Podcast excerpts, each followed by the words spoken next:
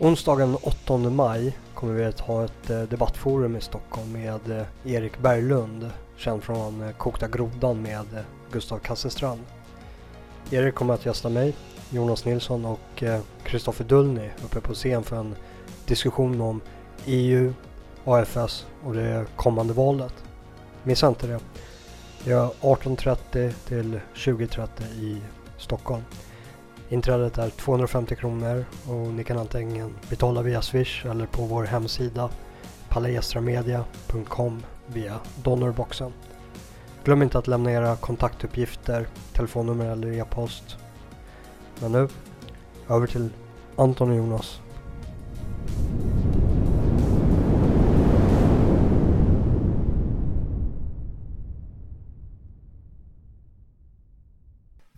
Ja, då ska ni vara varmt välkomna till ett eh, till avsnitt med, med Anton och Jonas och eh, den här gången sitter vi inte bara utomhus i eh, natursköna och eh, en av eh, Sveriges stora kulturstäder, Sigtuna, utan vi har också med oss eh, vår gode vän Marcus Folin. Ja, trevligt att eh, språkas vid som alltid. Kul med jävligt fin dag också. Fin, fint ställe. Ja, verkligen. Och eh, Sigtuna är känt för, ja dels är det ju vår gamla, gamla huvudstad eh, här i Sverige. Men vi har också en del eh, gamla ruiner likt den vi har bakom oss som är eh, Sant, Sant Olofs ruin och bredvid här har vi också Mariakyrkan som var ungefär, byggdes ungefär ganska samtida med, med Notre Dame som är lite kvällens, kvällens ämne. Precis, stämmer. Ja. Vill du, vill du dra en eh, bakgrund? Uh, jag vet inte riktigt vad, vad det finns för bakgrund. Nej, men uh, jag tror de flesta känner till att uh, Notre Dame, kända katedralen i Paris, började brinna för några dagar sedan. Vi vet inte riktigt vad som har hänt än så länge. Vissa spekulerar väl i att det ska ha varit någon sorts attentat, men än så länge har det inte kommit ut några, några belägg för, att, för vad det skulle vara. Nej, och det, det som är intressant med de som spekulerar i attentat är att mainstream media, alltså medströmsmedia, både i Frankrike och i Amerika och i Sverige är att man, man, är väldigt noga med att vi spekulerar inte, vi väntar tills vi har fakta på bordet. Eh, det jag tycker är mest oroväckande är att folk överhuvudtaget känner behovet av att spekulera. Alltså vi har en eh, nationalikon här, inte bara för Frankrike utan för hela västerlandet. Och att ens den egna befolkningen kan misstänka att det finns människor som eh, kan ha gjort det här med flit. Det i sig själv tycker jag är väldigt, väldigt oroväckande och säger en hel del om eh, vår tidsanda. jag har svårt att tänka mig någon annan tidsepok över att om en brand av den här magnituden hände att folk ens skulle misstänka att det skulle vara anlagt. Ja, vi har ju i Frankrike just över de senaste åren haft eh, en eh, ganska stor mängd eh, attentat mot eh, katolska kyrkor, eller ja, de är katoliker, alltså kristna kyrkor.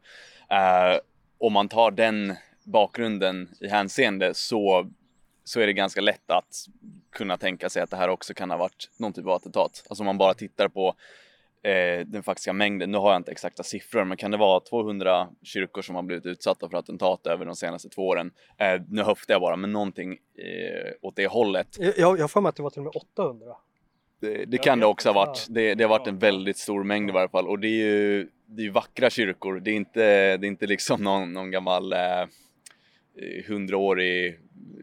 nymodern Nej. kyrka vi pratar om utan det är gamla kyrkor, vackra Med medeltiden kyrkor. liksom. Det är... Ja exakt och det är, det är fruktansvärt man tänker på det så Notre Dame stort och väldigt betydelsefullt men även om inte det hade hänt så är det fortfarande en, äh, jag finner inte ord för att beskriva liksom den äh, den grad av förstörelse som, ja. som pågår även utan Notre Dame. Så det här att de belyser det äh, kan vara viktigt liksom. Och sen att vi har haft en trend, får man nu ska använda det, det ordet, utav kyrkobränder som har haft en eh, religiös motivbild. Alltså att det har varit eh, muslimer som har begått de här attentaten.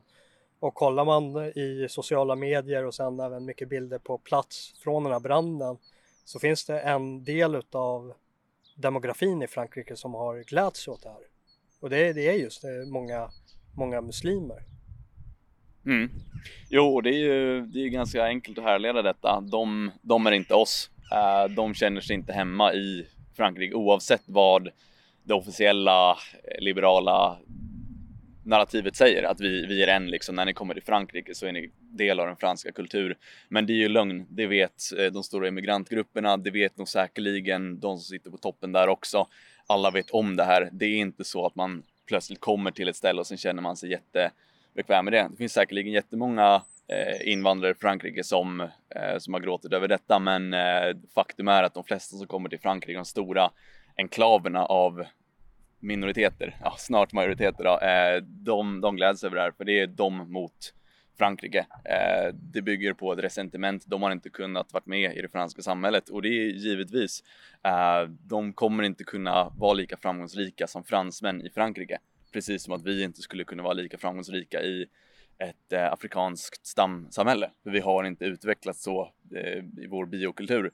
Eh, och då är det klart att det finns det resentimentet som jag kommer till uttryck nu, eh, att de står och skrattar när det här händer. Mm. Eh, det är fullt förståeligt, det är inget märkligt att, eh, att det är så för att ja, det finns vi och dem och vi är inte samma. Det... Ja, vi, vi, brukar ju prata om kulturkrig som kanske brukar härröras mer till det idémässiga planet från 68-vänstern. Men här ser vi ju någonting som är mer typ ett fysiskt påtagligt kulturkrig där saker, gamla monument eh, som det, det, är inte bara museum utan de, de innehåller också eh, värderingar och idéer. Alltså det är uttryck för ett levnadssätt. Så, och det är det, därför man ser till exempel IS i Syrien som att eh, de har attackerat just de här fysiska föremålen för det är inte bara arkitektur och byggnader utan det, det innehåller någonting annat. Det innehåller en själ och reflekterar det levnadssättet utav det folket som har byggt upp dem. Och de är inte del av det folket som har byggt upp dem och de saknar därmed eh, en relation till de här byggnaderna på ett djupare plan på det sättet som, som jag som svensk känner för byggnaderna vi har bakom oss. Att det, är, det är våra förfäder som har byggt dem och de, de ska hedras. Stämmer verkligen. Jag vet, eh, alltså det där är ju, gam, det här är ju gammalt nu men jag kommer ihåg eh, eh, när jag visade filmer där talibaner i Afghanistan förstör mångtusenåriga buddha-statyer.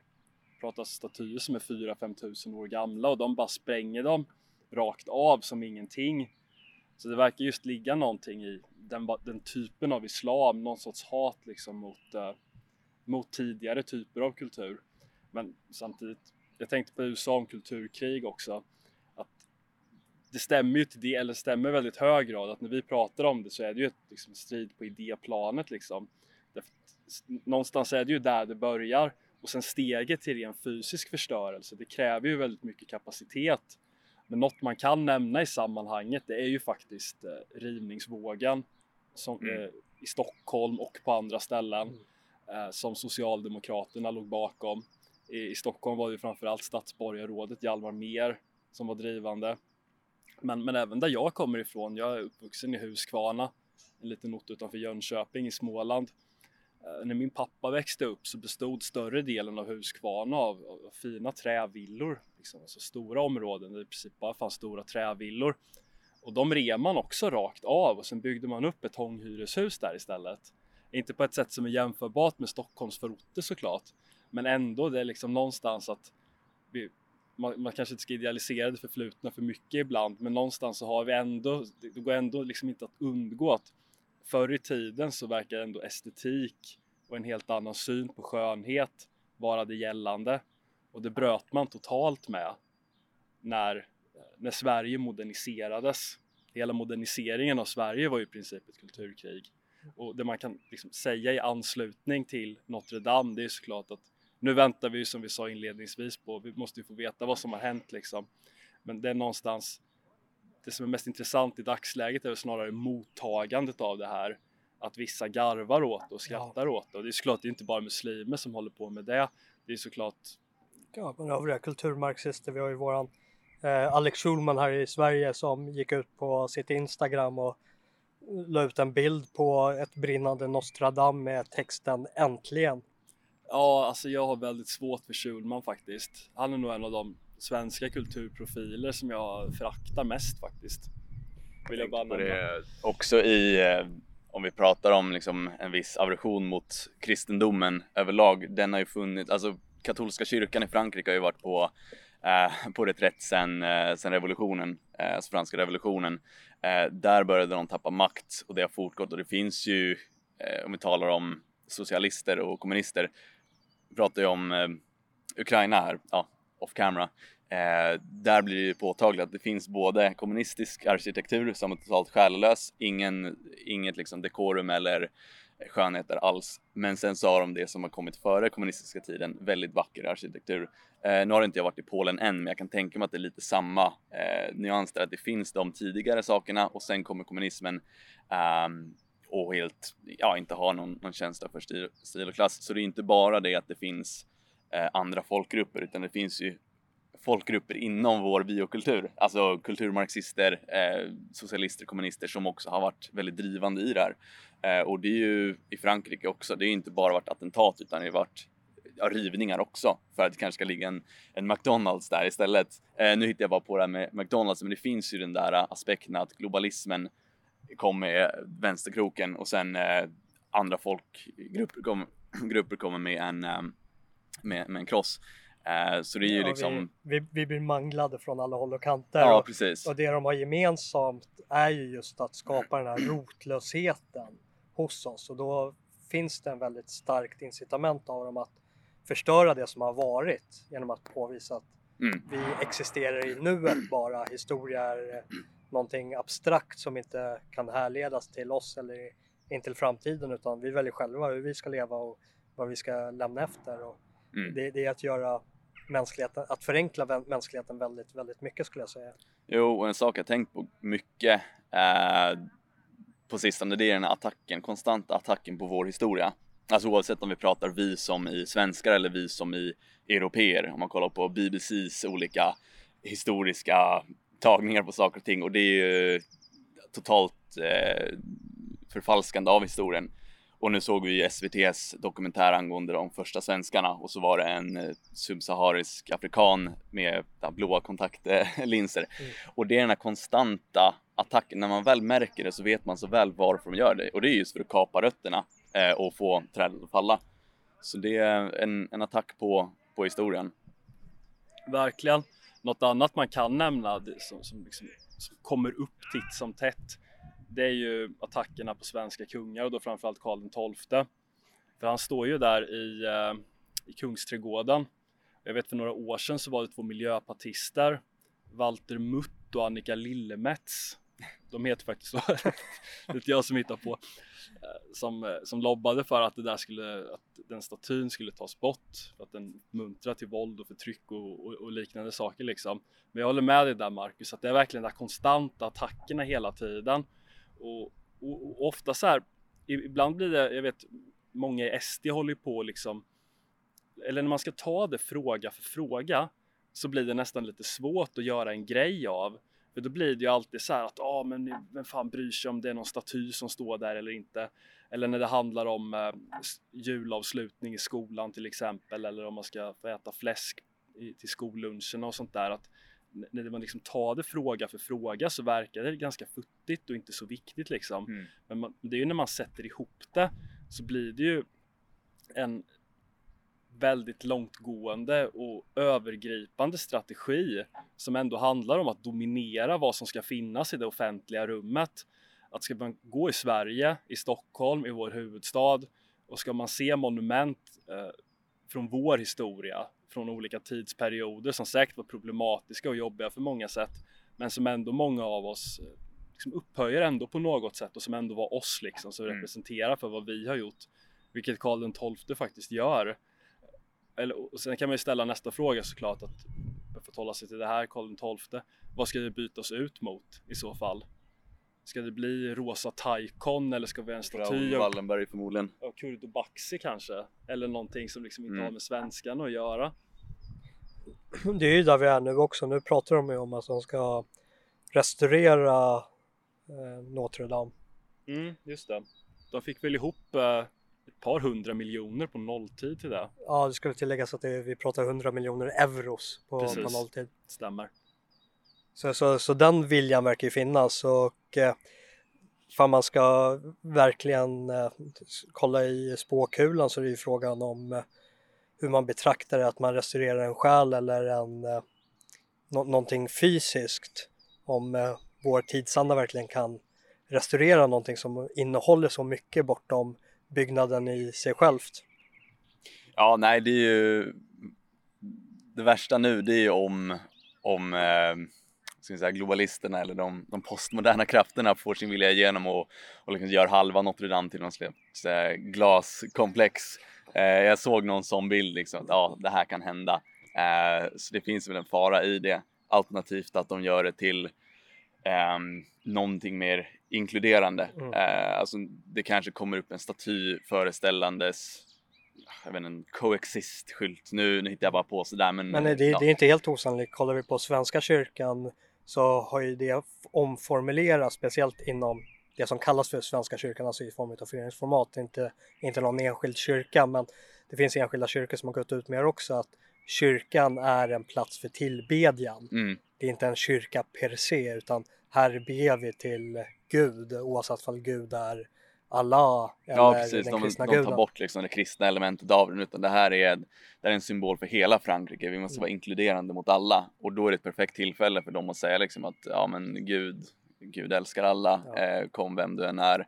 Eh, så de har ett tillfälle att transformera någonting som står för fransk, europeisk, katolsk eh, identitet för den biokulturen ersätta det mot en, ja, en globalistisk, alla är välkomna attityd ja, visar ju vikten av rötterna liksom, vad, vad vi sår är det som vi kommer få skörda. Precis. Eh, ja, sen vet jag inte, jag kan ganska lite om franska katolska kyrkan faktiskt. Frankrike är lite en blind fläck på min karta. Jag har funderat på att åka dit men det har aldrig riktigt blivit av. Jag talar inte franska.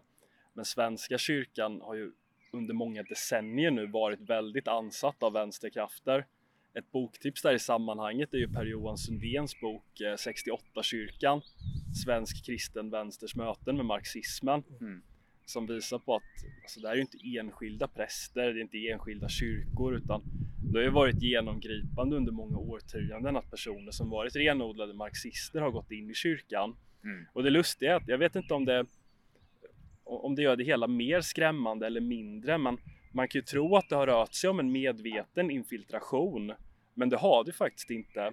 Utan vad, vad som har hänt är ju att folk faktiskt har upplevt att eh, man har kunnat synka samman marxismen med kristendomen. Mm. Att man har varit salig i anden både vad gäller sin trohet till Marx evangelium mm. och det kristna evangeliet, vilket kom lite som en chock för mig. För det, det är ju vid handen någonstans att det finns en en annan relation mellan kristendomen och vänstern än vad, vad många kanske skulle vilja gå med på. Eh, jag, jag har ju varit, eh, till skillnad från dig, så har jag varit eh, lite i Frankrike och jag har besökt många av de monument som man bör besöka där men jag har faktiskt aldrig besökt Notre Dame. Och det blir också så här att man måste ju faktiskt reflektera ifall du är i en miljö och har tillfällighet och möjlighet att besöka våra kulturarv och att man faktiskt tar tillfällen i akt för det, det tidlösa är kanske inte så tidlöst som man tror sig vara.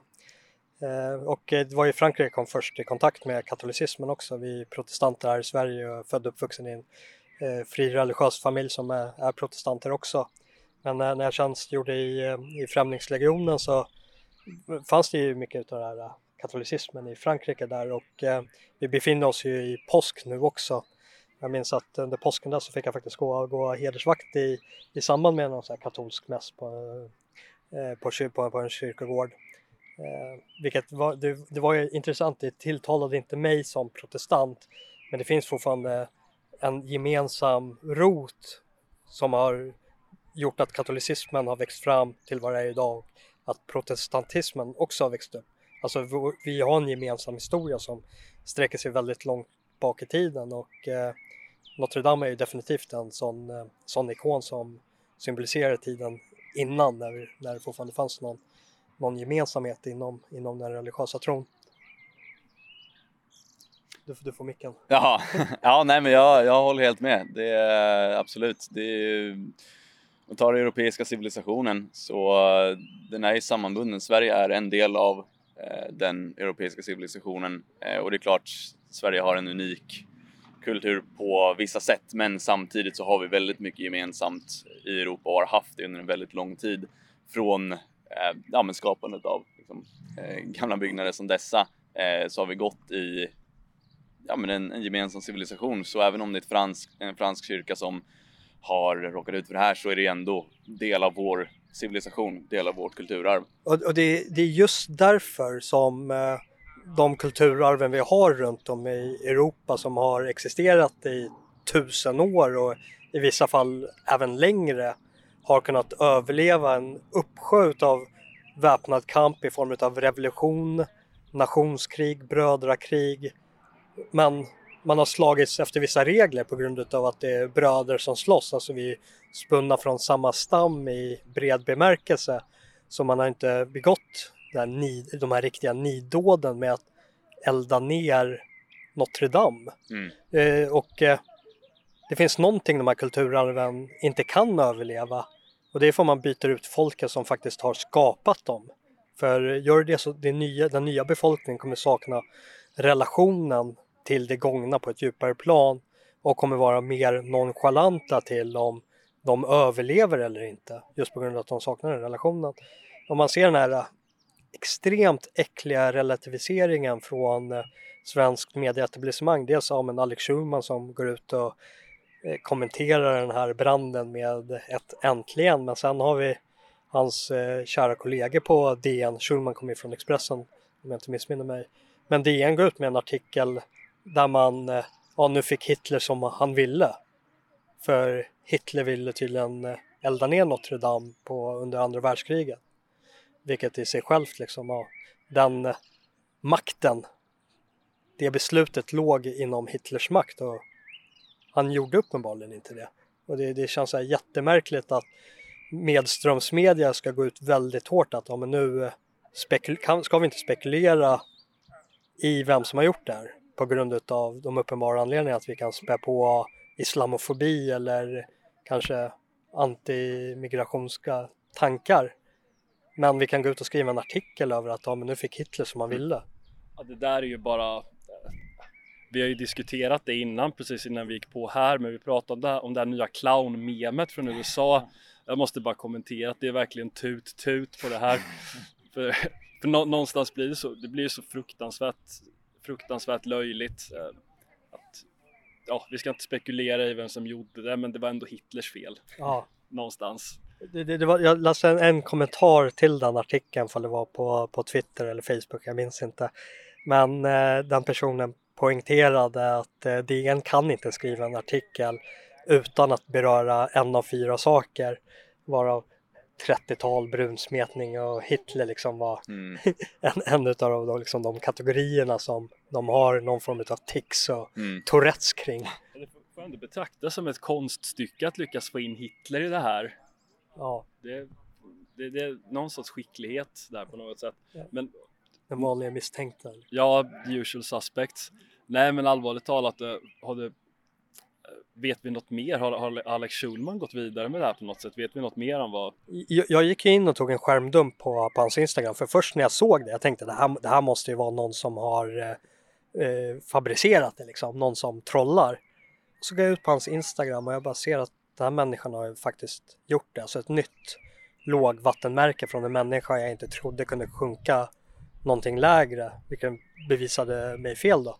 Jag eh, måste väl nästan säga att jag tror vi gör honom en tjänst genom att ens tala om honom. Det är han, alltså han skiter upp, nog. Uppro, äh, vad heter det, upp, eh, uppmärksamhetshoreri. Ja, exakt, alltså jag, jag, tror inte han bryr sig oavsett. Jag tror inte han är glad att det här hände, men han vill uppmärksamhet på något sätt och nu ger vi honom det. Så ja. det, är, det är liksom. Både, både ja och nej, för jag tycker också att det spiller över sig på de sammanhang och kontexter som han befinner sig i. Han kanske tycker att okej, okay, men nu får jag den uppmärksamhet och jag skiter i ifall det är negativ eller positiv. Men det är frågan om ifall alla människor i hans sociala sammanhang håller med i den analysen. Så jag tror att pressen man ska sätta mot sådana här människor som Schulman när man lyfter fram det, det är inte mot Schulman själv. Vi ska inte, liksom inte försöka få han att gå någon Golgata-vandring och mm. liksom komma och be om ursäkt. Utan det är de personerna som associeras med en. Alltså att man ska ifrågasätta, hur kan ni ha med det här kräket att göra? Står mm. du bakom det här uttalandet? Bespottar du västerländsk kulturarv lika mycket som din kompis här? Det, jag tror att det är de människorna man ska attackera. Det som hände i efterspelet här, eh, så vitt jag vet än så länge, det är att Schulman ändrade Instagram-kontot från publik till privat. Mm. Så, så det kan ha hettat till lite som gjorde att han stängde av vissa funktioner där. Mm. Mm, sånt brukar ju sällan vara populärt. Ja, nej. Ja, det, du, har, du har micken Anton. Ja, har jag det? Ja. Eh, Jag vet inte vad jag ska säga faktiskt. Du, du är ju före detta kulturpolitisk talesperson för Sveriges näst största partis ungdomsförbund. Ja, just det. Hur tror du tongångarna går eh, i ditt gamla parti? Eller i de övriga partierna också för den delen. Alltså hur, hur ser kulturpolitiken ut i de här avseenden? Du menar när det gäller eh, kopplingen till det förflutna eller Ja, men i bredare bemärkelse. När det gäller de, eh, de Alltså va- varför ska man bevara kulturarv? Alltså det är, det är en fråga, för man ställer det till olika personer så får du helt olika svar. Ja, det stämmer absolut. Vad, som som jag ser det, när det gäller vänsterpartierna så, så vet jag att de inte har någon respekt för svenskt kulturarv överhuvudtaget. Men, men det är någonstans, det är kul, på sätt och vis kul att du frågar för, för det här är en diskussion jag hade ganska nyligen. Det, det får mig att tänka på någonting som, eh, jag tror att det var något som myntades av den här svarte ledaren Jesse Jackson för många år sedan. Att han sa att han föredrog republikanerna framför demokraterna då frågade han, ja, men, då frågade folk varför, varför då? Då sa han, ja, men republikanerna är, de, de är så öppna med att de motverkar våra intressen så det finns inget att ta, sig, ta miste på utan de är vargar liksom. De står och ylar utanför din gård så här, men du vet att de är där. Men demokraterna ljuger om att de vill hjälpa oss, de svarta då. De är mer som rävar som smiter in i hönshuset och Mm. tar allting du har. Bra liknelse. Och likadant, det stämmer ju, han var en klok man på det sättet. Men Detsamma när det gäller den här typen av frågor, det är att vänstern, Miljöpartiet, sossarna, Vänsterpartiet, de är ju helt på det klara med att de, de bryr sig inte om svensk kulturarv överhuvudtaget i något avseende. Det, det kanske skulle vara arbetarrörelsens historia eller någonting eller internationalens historia som de bryr sig om. Men svenskt kulturarv i bredare bemärkelse, det är ju de helt likgiltiga till eller till och med fientliga till. Vi berörde ju Walter Mutt och Annika Lillemets innan och det är ju inte otypiskt för Miljöpartiet. Men när det gäller just Moderaterna och KD framför allt, de använder ju svenskt kulturarv strategiskt inför valrörelser för att, eh, för att dra till sig missnöjesröster. Så har det ju varit med KD till exempel, att de har ju titt som tätt föreslagit att vi ska ha en, en svensk kulturkanon eh, som folk ska lära sig. Men, men det där betyder ju ingenting i praktiken. Det känns tvärtom fånigt att eh, då ska, då ska staten välja ut en lista på 20 böcker eller någonting i den stilen som, som, ska, som elever ska uppmuntras att läsa i skolan eller någonting eller som ska uppfattas som särskilt svenska eller någonting i den stilen. Men samtidigt så ska vi, vi fortsätta med massmigrationen till Sverige och vi ska fortsätta med att effektivt byta ut befolkningen och, och underminera hela grunden för det svenska kulturarvet, vilket, vilket är befolkningen. Ja, det är, det är en extremt viktig poäng att det är, den svenska kulturen mynnar ut från det svenska folket. Det stämmer, det, det får mig att tänka på ett citat av Oswald Spengler och, och som, som alltid med Spengler att det är liksom svårt att komma ihåg ordagrant vad han skrev men det är någonting i stil med att någon dag i framtiden så kommer en tavla av Beethoven bara vara en, en canvas med färg på och eh, en, eh, en symfoni av, av Bach eller Mozart kommer bara vara ett papper med bläck på. Därför att det kommer inte finnas några människor kvar som har kapacitet att förstå dem.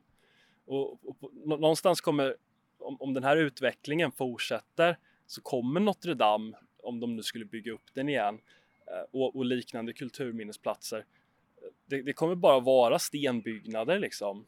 För, för de människorna som gav den en betydelse, de kommer att vara försvunna. Så det är liksom någonstans, det är någonstans där det landar och det, det är därför jag faktiskt har, om man bara ska hålla, återkomma till kulturpolitiken, det är där jag har oerhört svårt för framförallt KD, Moderaterna, Folkpartiet, därför att de blåser människor på den här punkten. De är inte ärliga med vad de, var, var gärna fientlig, men var åtminstone ärlig med det. Och sen SD, de har ju lite den här museala synen på kultur. Att man, man riktar gärna in sig på, på gamla saker därför Mm. att det är förhållandevis harmlöst ändå. Det är förhållandevis harmlöst att säga att ja, men vi gillar gamla kyrkobyggnader liksom. Vi, vi menar inte så mycket mer med än så men det är kul att byggnaderna står där. Ja men det är så lite bygdegårdsnationalism. Ja, väldigt mycket bygdegårdsnation. Eller den, den här Mattio, Mattias Karlssonska eh, kulturlinjen Mm.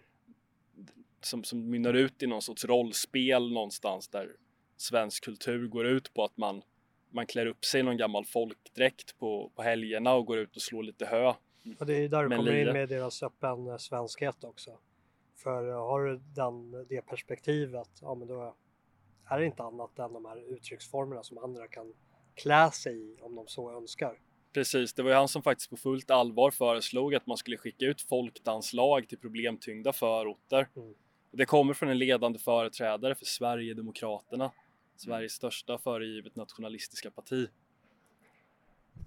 Ja, jag tyckte det var en väldigt intressant tagning. Ja, men jag håller helt med. Det är, man kan sammanfatta det med att kulturen kommer från biokulturen, alltså från genetik. Eh, det går liksom inte, de kulturyttringar som vi har kommer från någonting djupare. Eh, det är helt enkelt, det är totalt intellektuellt ohederligt att påstå någonting annat. Så Sverigedemokraterna är eh, ja, de facto oärliga när de säger svensk kultur, för det är inte svensk kultur, det är inte det som menas med att man sätter på sig ett plagg och sen är man med i kulturen. Kultur innebär till exempel också hur man hur man pratar med folk, hur nära man står en annan människa. Alltså de små, små grejerna som är undermedvetna. Det är, ingen, det är inte eh, liksom någon speciell färg på, en, eh, på kläder som vi talar om när vi menar kultur, utan det är den här djupare förståelsen för kultur. Den icke-verbala kommunikationen som man inte kan studera sig till utan bara kan levas till. Ja precis, den finns där i blodet och den har funnits där i hundratusentals år. Eh, Det är så vi skapar och just de här eh, otroligt vackra sakerna som Notre Dame eller Uppsala domkyrka, det är ett uttryck för eh, det djupare. Eh, tar vi bort det, det djupare liksom som vi, som vi tar vi bort jorden som vi växer i, eh, ja då kan vi inte ha sådana saker heller. Så jag menar all, all kultur på det yttre planet, eh, det måste förankras i det inre. Eh, och det är väl det som Sverigedemokraterna, de, jag förstår mycket väl att de inte vill gå ut och, och säga att vikten av biokultur och genetik, men ja, ska vi vara ärliga här, vi, vi sysslar med metapolitik, vi vill sprida sanningen. Sanningen är att eh, ja, kultur bottnar i, i genetik. Har du några avslutande reflektioner? Eh, ja, ja, kanske en reflektion faktiskt. Eh, du får mig att tänka på hela, den här diskussionen om en bok som, eh, eh, som skrevs för flera år sedan som, som jag inte håller med om egentligen men som var rätt intressant. Den heter The Wreck of Western Culture av en, av en sociolog som heter John Carroll som han, han dömde ut det amerikanska projektet, den amerikanska kulturen ganska hårt. För han menade att eh, när, eh, när eh, Osama bin Laden då, Al-Qaida, bestämde sig för att de skulle slå mot, eh, mot USA och skulle välja ut den mest, liksom, mest väsentliga symbolen för landet så valde de inte någon religiös institution utan de valde World Trade Center.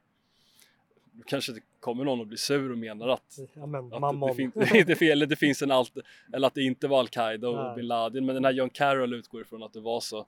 Men det, det fråntar inte poängen. nej precis och, och poängen är såklart att Vår tids Hjärt- religiösa symboler är hjärtlandet i den amerikanska kulturen är kapitalism helt enkelt. Det är att, att köpa och sälja saker och ting. Och, och, och om det nu faktiskt var så att, att, det, att det är någon sorts terroristattack eh, Men det spelar ingen roll. Som- för- säg att du köper konspirationsteorin till att det inte var en terroristattack så är det fortfarande planlagt utav aktörer som vet vart kommer det smärta mest. Jo, precis. Det, ja, de identifierade ju helt korrekt hjärtlandet i, i den amerikanska kulturen. Men ifall det nu var en, en terrorattack i Frankrike eller någon Mm. typ av sabotage för att, med syftet att slå till mot en fransk nationalsymbol så kan man ju åtminstone se något sorts värde i att de faktiskt valde en gammal religiös institution Ja. och att den betyder så mycket för människor att de, de är beredda att på bara några dagar samla in flera miljarder kronor för att restaurera den. att, att människor verkligen bryr sig och tar det på allvar och att, att det fortfarande faktiskt är Notre Dame och inte något, något handels, någon stor skyskrapa inne i Paris det, som, det, som ses som liksom hjärtat av fransk kultur. Det är en jävligt bra poäng. Det, det är ett litet vitt piller att när man ser på de här bilderna där eh, diverse invandrargrupperingar står och flinar så står den genuint franska befolkningen där och är chockade och sörjer och man ser liksom sorgen i, i deras blickar. Att det är en otroligt fin kontrast mellan de två, två grupperna. Stämmer verkligen. Ja, nej jag har, inga, jag har ingen avslutande tagning utan jag instämmer med, med föregående talare. Ja men då ska, ska ha stort tack för att du kom och gästade oss här ute den här vårdagen i Sigtuna. Och eh, till våra tittare, jag kommer eh, avsluta den här podcasten med eh, ett litet ämnesbyte. Vi har ju hållit på och arbetat här på Palestra Media med nästkommande dokumentärfilm, eh, Det stora heter det, det könlösa samhället. Och eh, vi håller på just nu med den långa marschen i redigeringsrummet och eh, det jag kommer visa just nu det är inte en eh, färdig trailer utan det är bara en liten sneak peek på, på nuvarande introt. Och vi har kommit en bra bit på vägen och eh, jag låter er få se två minuter utav nuvarande introt som avslutning på den här podden. Ni kan också gå in på palestromedia.com och kolla på vår helt nya hemsida och eh, såklart eh, följa vårt arbete här på, på Youtube och Spreaker och glöm inte av att prenumerera, dela, gilla och donera. Tack så mycket. Tack. Tack.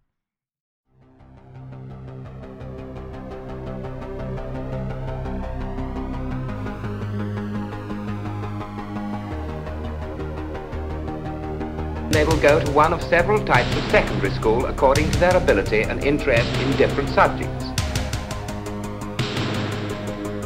They learn not only from books, they also learn how to become good citizens able to earn their living.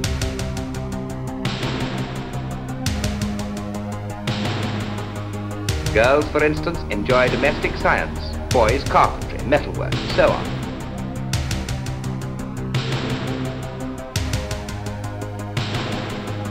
The children's bodies as well as their minds are developed to full health and strength.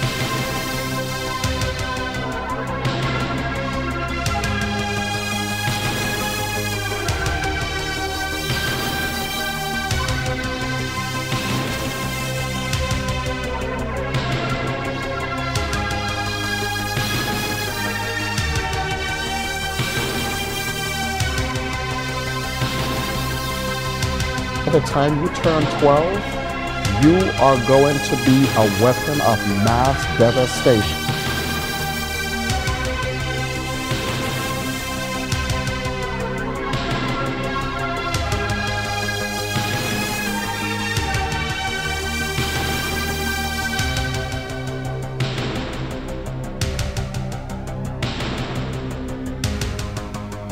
I got the name Idol and uh, he called me the future of America. Vi är eh, vet du, tjejer fast vi var som killar. Och det tycker inte så många är bra, så bra. Mm. Liksom.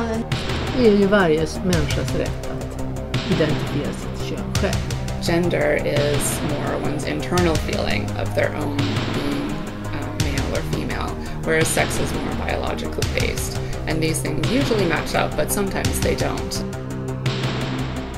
I väst, speciellt i Sverige, saker och ting är ganska feminiserade. Det finns inte så mycket manliga rollmodeller som pratar om klassiska, tidslösa, maskulina värden. Jag gillar inte hjärntvätt. Jag gillar inte ideologiskt styrda uppfattningar av vuxenvärlden som vi ska pracka på våra barn.